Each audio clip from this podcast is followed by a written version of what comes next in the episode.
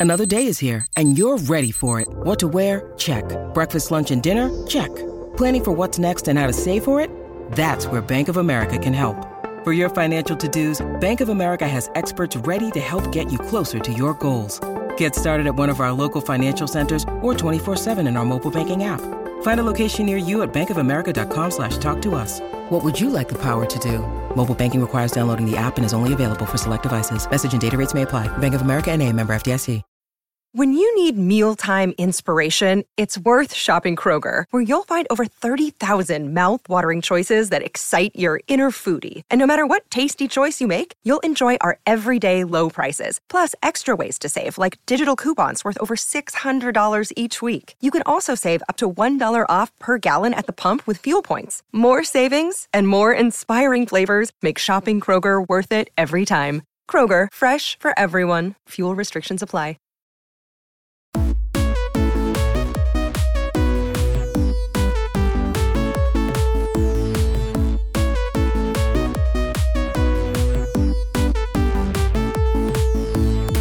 Welcome to a new episode of the Land Grant Sports Network Stick to Sports podcast. My name is Matt Tamanini, and on Stick to Sports, we do talk about Ohio State athletics, but more often than not, we avoid the X's and O's and talk about all the things going on around the periphery of the games, as well as whatever else is keeping us occupied and entertained in between.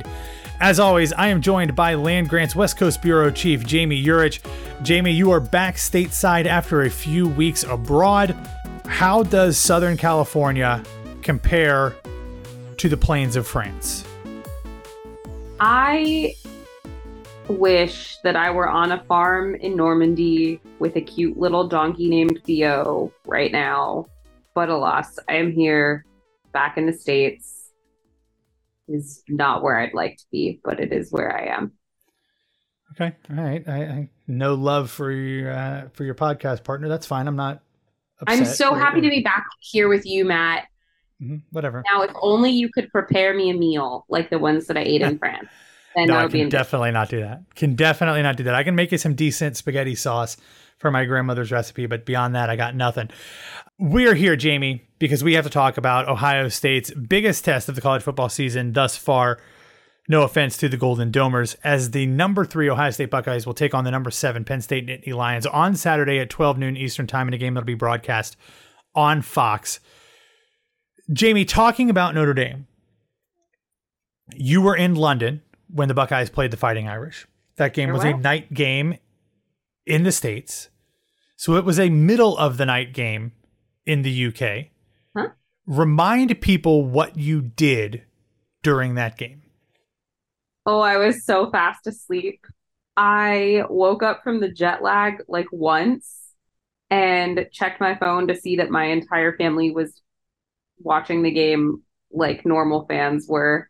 And I I could see from their texts and then just quickly checked the score that the game was going well. And so I thought, well, I'm a little bit superstitious, better not risk it. And just turned it off and went right back to or put my phone down and went right back to sleep.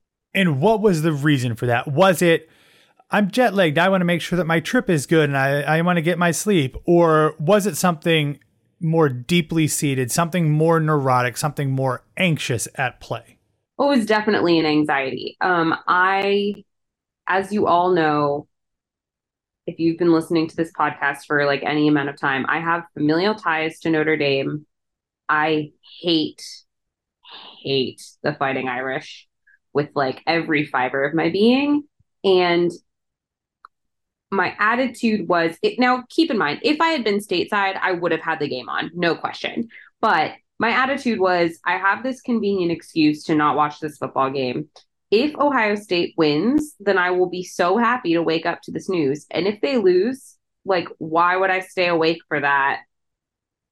There's no need. And so i just went to sleep. So, spinning that forward four weeks, you were back in the United States. Ohio State kicks off against Penn State at 9 a.m. your time out in Los Angeles. Will that same type of anxiety and nervousness will that prevent you from watching the game on Saturday? Um, you know, I keep kind of flip-flopping. I'm a very superstitious person. And so, especially where sports are concerned, this is born out of being a Cubs fan anyone who happens to be a Chicago sports fan who's listening will know exactly what I'm talking about. Um, and so as a result, like there is a part of me that's like, well, this worked last time. I shouldn't watch this game. Like I should do the right thing for the team and keep the game off. Um, but as Matt lovingly pointed out to me earlier, um, when we before we were recording, nothing that I do has any actual bearing on this game. So I will probably turn it on. Now, I do have to say, like, the 9 a.m. games are tricky because my boyfriend is not allowed to watch Ohio State football with me. He has only watched two football games with me, and they are the two that Ohio State lost last season. Um, so he's not allowed to watch football. And so it's going to be tricky to like get this one on the screen without him messing up the mojo. So part of me is like, well, it worked for me to just sleep through it the last time, and he will probably mess up the mojo. What if I just like stay in bed? Tyler, if you watch the game, I will absolutely fly out there and beat you senseless. He doesn't want to watch the game, is the thing. So, like, he, the best day of his life was when OSU lost to Georgia because it meant that he wasn't allowed to watch any more football which meant he didn't have to pretend to be supportive about it anymore because I banished him. Where where do you find these people? Seriously, where where do you where do you find potential partners that don't care about the things that you care about? Like, are you are you just settling, Jami? Like, is, no, he would watch the games with me because they were important to me, but he didn't yeah, want to watch. Them. Yeah, that's not enough. Like, look, yeah, but I watch his weird movies because they're it's important to him, but I don't really want to, you know. So like that's the trade off. Fine, fine. All right, so let's get into this game a little bit more in depth, and I like this idea of the nerves and everything going around this game. Obviously, both of these teams are undefeated and come in with a ton of momentum the main difference between these two teams at this point is that Ohio State has had a marquee matchup this season. So we have a little bit of a better idea as to what this team is made of than we do Penn State because Penn State has not yet played a team of. They did open the season by playing West Virginia, which is a competent team. They also beat the Tar out of Iowa, who I don't actually think is a very good team, but you know, they were ranked or whatever, and they are ranked now. But Ohio State went on the road, beat Notre Dame and South Bend. So we have a little bit of a better idea as to who they are. Otherwise, Ohio State and Penn State are, are fairly similar teams. Both have suffocating defenses. Ohio State has the number three scoring defense in the country. Penn State has number two. Penn State's offense has been a little bit better than Ohio State's this season. They are number five in the country, averaging 44.3 points per game. Ohio State comes in at number 21, averaging 36 points per game. But defense first teams but I feel like outside of Buckeye Nation, Jami, most college football watchers and even analysts are kind of already just assuming that Penn State is going to win and brushing the Buckeyes aside. Hopefully, Ryan Day's coaching staff and and everybody is clipping all of those newspaper clippings in and putting them on the bulletin board. But it just feels like most people outside of our bubble assume that Penn State is going to win. Is that the same vibe you get on the other side of the country right now? Oh, absolutely. I think that, and I can't actually decide, Matt, whether that is what's making me nervous or whether that is a thing that like should give me some comfort because I feel like often when that's the way that the media and people are speaking about games, it's motivation for teams. So like maybe that will motivate the Buckeyes to prove everybody wrong.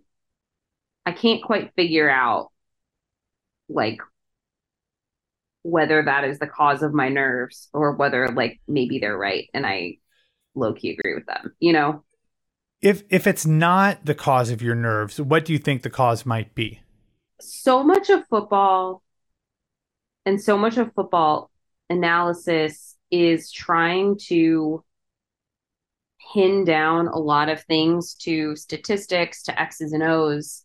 Um, and sometimes you get two teams that are pretty evenly matched on paper, um, or their strengths are different from each other enough that you don't really know which one's going to win out in a game. And then those kind of games come down to intangibles.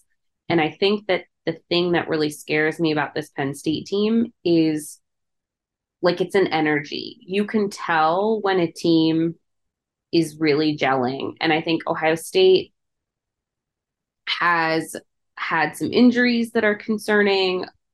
It they got off to a little bit of a slow start. I think they're starting to find their groove, but I think Penn State's already found theirs.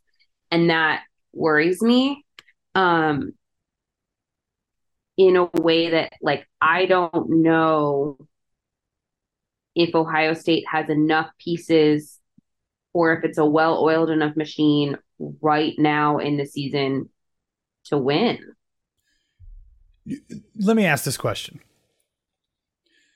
I feel like because we follow Ohio State, we cover Ohio State, we are Ohio State fans, we are much more aware of their flaws than we are of the flaws of their opponents, whether it's Penn State, Michigan, Western Kentucky, whomever. Do you think that, at least from a Buckeye perspective, that we are always going to assume that the team is not as good as maybe it actually is? Or is just the general arrogance of Ohio, fo- Ohio State football fans en masse going to make us think that they are better than they actually are because I can see it both ways. I generally pick Ohio State to win no matter what.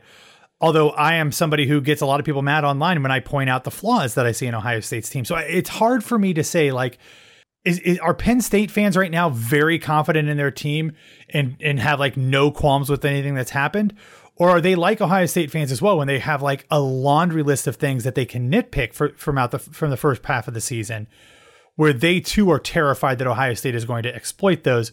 And we just don't know that because we're not on the inside of Nittany Lion football. You know, that's a great question. I think that I, I also think that there's this thing that I certainly do where I almost feel like I have to point out the flaws in Ohio State football in order to be fair, because otherwise I feel like I'm coming off as a homer. And there are the Fair. reality of like Ohio State as a as a team in any given season is like they are one of the best teams in college football. Even when they're bad for Ohio State standards, they're still better than most teams in the pool. And so I do think there's like always the chance that they're going to win a football game. And I I always kind of worry that if I don't caveat that with like these are the ways that it could go wrong for them, people are going to assume that I'm saying they'll win because I went to Ohio State and not because they are a football dynasty. It's but I would say the same thing of like Nick Saban's Alabama, who I hate, is like in their worst season, there is always a chance that they could beat the best team in the country because they have a coach who knows what he's doing and they're just never that far off from being great. But I do feel like I kind of always have to like caveat any analysis with like these are the things that make me nervous because if I don't point out the right. flaws, then people will be like, oh well, you don't actually know what you're talking about. You're just gonna pick them to win because you went there. Yeah, I, I think that's fair. There's always a little bit of a requirement to put everything into the framework of I know you think most Ohio State fans are obnoxious homers, so I'm going to tell you here's the like the bad things before I go in and be an obnoxious homer about it. So like I I totally understand where that a lot of Ohio State fans are obnoxious homers. Right, absolutely. Like I, I say this all the time. If I didn't go to Ohio State, if I wasn't one of them, I would I would hate Ohio State fans. But I'm one of them and we win a lot of games and it's fun and so like i don't you know but it's like if i if i were on the receiving end the way that i feel about notre dame fans anyone who feels that way about ohio state fans is like probably very valid. We all like ohio state uh, they've had these things come out in the past few weeks like has by far the largest fandom in all of college sports by by like uh, hundreds of thousands of, of, of fans more than the number two team according to whatever these analytics are but the thing with that means is that as as fun as that is to know that we are the largest fan base in the country, that also means that you have a larger, you know, a larger possibility, a larger pool of idiots. And I know some people think that we, What's that? I said, there it is. Yep. Yeah. That's exactly it. And I, I, I get a little annoyed because I think people look at at our website and podcast because we are as big as we are and think that anytime we point out negative things uh, and weaknesses that we are somehow like part of those idiots and we are part of like these people who hate everything. That's like we are the biggest homers in the world. We are just bigger than any other blog and we are in the same stratosphere in terms of following as like actual beat reporters and we just don't do that. We're a blog. We're a bunch of fans. So we point out things that the beat writers can't because they are afraid that they're going to get called on it and they could potentially lose access. So when things aren't going well we're going to tell you they aren't going well. So it makes us look like a bunch of of trolls at times and that's not true. And the people who generally think that are the obnoxious fans who like make every single thing about their personality contingent on Ohio State's success. And and so I think that coming into a game like this when you're playing a team that is admittedly very good in Penn State this season, it's hard to kind of balance the objective with the obsessive.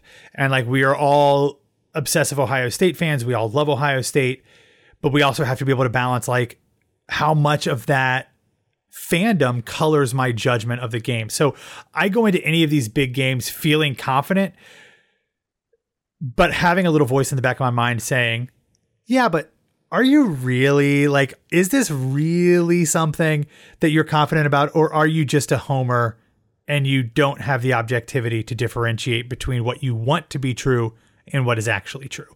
So at this point, I, I I feel pretty confident, mainly because Penn State just doesn't have a track record of beating Ohio State, especially in Columbus. So maybe it'll just be I'll believe it when I see it kind of thing. And you know, maybe Penn State will show it to us this year. But until they do, I just find it really hard to believe that that they're going to to beat Ohio State. I mean, they have not beaten Ohio State in Columbus since 2011 show me. That's my thing, I guess, is, is, is show me. So I think that's fair. I think speaking of fandoms though, like the thing that that worries me is just as Ohio State fans are um like often loud and obnoxious and and frankly like can generally put our money where our mouth is. Penn State fans are also very passionate and they're a smaller fan base yes. than ours, but not by much. And they're a rowdy bunch. Um, and I do think there is um a motivation for the team to give the fans like a big win. Like their the fan their fans are overdue for that kind of big like give me a reason to brag about this kind of win. And so I that that makes me a little nervous because I think this is that kind of a win for them. Like no one will have a bigger field day if they win than Penn State fans. It's like I think the Penn State fans would be far worse. It would be far worse, like for my mental health, to lose to Penn State in Columbus than to lose to Michigan. Because I expect Michigan fans to be obnoxious to me at baseline, but Penn State fans, I typically don't expect them to like be able to back it up. So it will be worse if they then can can back it up for the next year. All right, Jami, let's take a real quick break before we wrap up this episode of Stick to Sports with our recommendations.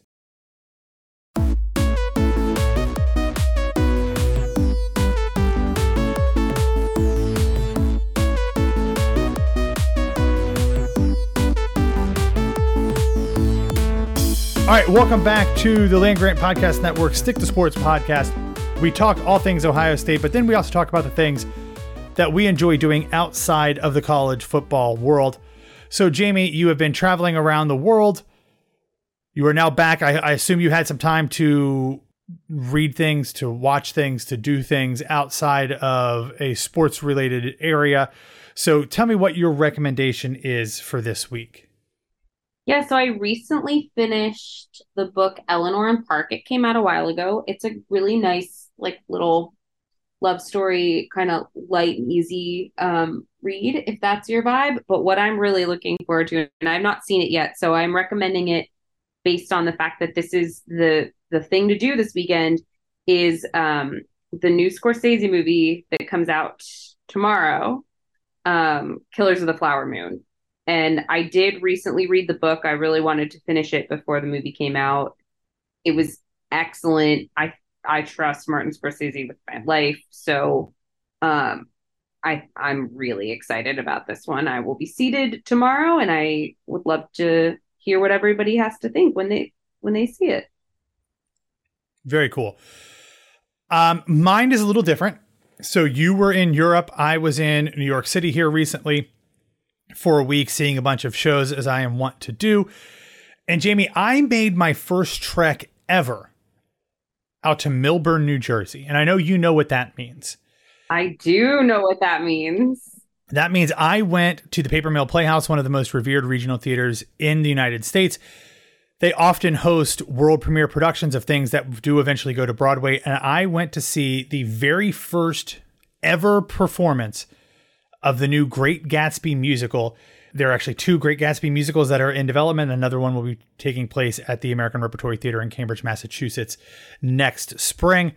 But this one stars two people that I think are the voices of their generation Jeremy Jordan as Jay Gatsby and Eva Noblezada as Daisy Buchanan. Also in there was Sam Pauly, Noah Ricketts, uh, Sara Chase, a, a great, phenomenal cast knowing who the songwriters were for this show, Jami, I went in with incredibly low expectations. I saw the press preview performances that they did. I was underwhelmed, to say the least. I was going because the cast is amazing and it was a cool opportunity to be able to go see the very first preview performance ever of a new musical.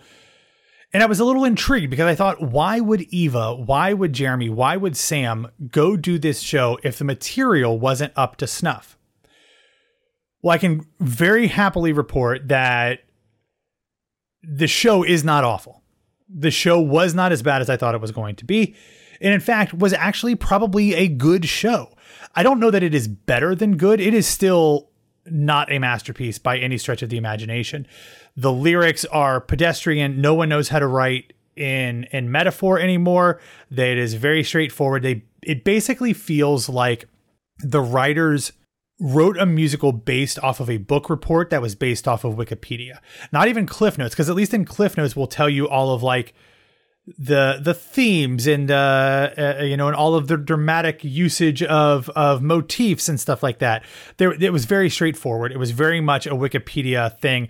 Basically, all of the songs were based on like the biggest lines in the in the book, and it was just like talking about the the green light or there my, is a song called the green light right? There is. There is a song called the green light. As a former high school english teacher who taught american lit and taught this book i hate it more than you can know. There's also a song about like what is it beautiful little fool or something or pretty little fool. That's also a song that eva noblezada sings as daisy. So it's kind of ridiculous. But the one thing i will say about the songs is they are designed perfectly to highlight what is incredible about the voices of the singers, especially Jeremy and Eva. And like I said, they have, I, I think Jeremy is the best male voice of his generation. Eva Noblezada is the best female voice of her generation. And they use that talent to everything that it's it's capable of. And they are stunning. They sound amazing. Um, Sam Pauly also doesn't get as much to sing, but is fantastic. I, and I want her to now only wear her hair in a bob because she looks great as Jordan Baker with the uh, the bob haircut. Noah Ricketts is great. The cast is is mostly fantastic. They also owe Baz Luhrmann and his wife Catherine Martin, who is his production designer, like a royalty because they basically just stole the film set and production design for this. But it's not awful, and I expected it to be awful. There are many, many things that I would change in this show, but I thought it was going to be terrible, and I thought there was no reason why this one should come to Broadway over the one that is that will have a, a book by Pulitzer Prize winner Martyna Majok and a score by Florence and the Machine's Florence Welch. I now understand why they want to bring this to Broadway because it does allow two of the best singers you're ever going to hear to absolutely wail. So, do I have hesitations? Tons. But it wasn't awful. And when you go into a show thinking it's going to suck, that's at least a, a, a win in my book, Jami. Totally. Um, okay, I do need to know one thing. This is a pet peeve of mine. I love The Great Gatsby. I realize that is kind of a considered a hot take these days. Yeah. Um, but The Great Gatsby was not taught to me as a love story, which I think is where people get Oh, tripped yeah. up.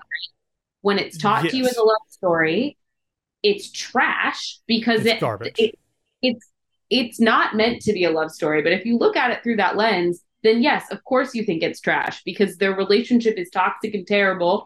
It is 100%. meant to be an indictment on the, the rich, essentially. Yes, materialism, capitalism, obsession, possession. Yeah, absolutely. all of that. So that's how it was taught to me. And I love The Great Gatsby. I'm a Gatsby apologist.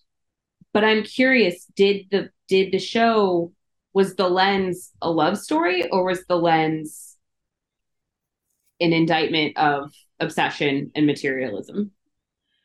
There was absolutely zero indictments on anything whatsoever. This is a Disney fairy tale love story with a tragic end. So much so that they also took the relationship between Nick and Jordan and turned it into a fairly homogenous, almost hallmarky love story as well. So that was one of my major issues. It's like you don't that's what I mean. It's like they just read the cliff notes or they didn't even read the cliff notes, they just read the Wikipedia and like you don't get the book. And I'm not saying that the authors don't get the book I, or the, the writers of the musical. I think they probably do get it, but they opted not to do that because it's not as easily adapted to a musical. Where I think actually, if they'd have done it that way, it would have been a more interesting musical, which is, I'm assuming from everything I've heard about the Florence Welch version, that is not only going to be about those things, but it's also going to be very gay. like there's going to be a lot of of of queer either coded or actually identifying characters in that version, which I think is a very valid take as well as somebody who has taught this. Um, but yes, this was a 100% Disney esque version of The Great Gatsby. Fascinating. I was I was worried about that and I did need to just like mentally prepare myself going in. Um, so I'm happy that you went in first to yeah, me. you're welcome. You're welcome. now that I like know what what to expect, which is I think what I what I thought it would be. Um now I can go in fully prepared.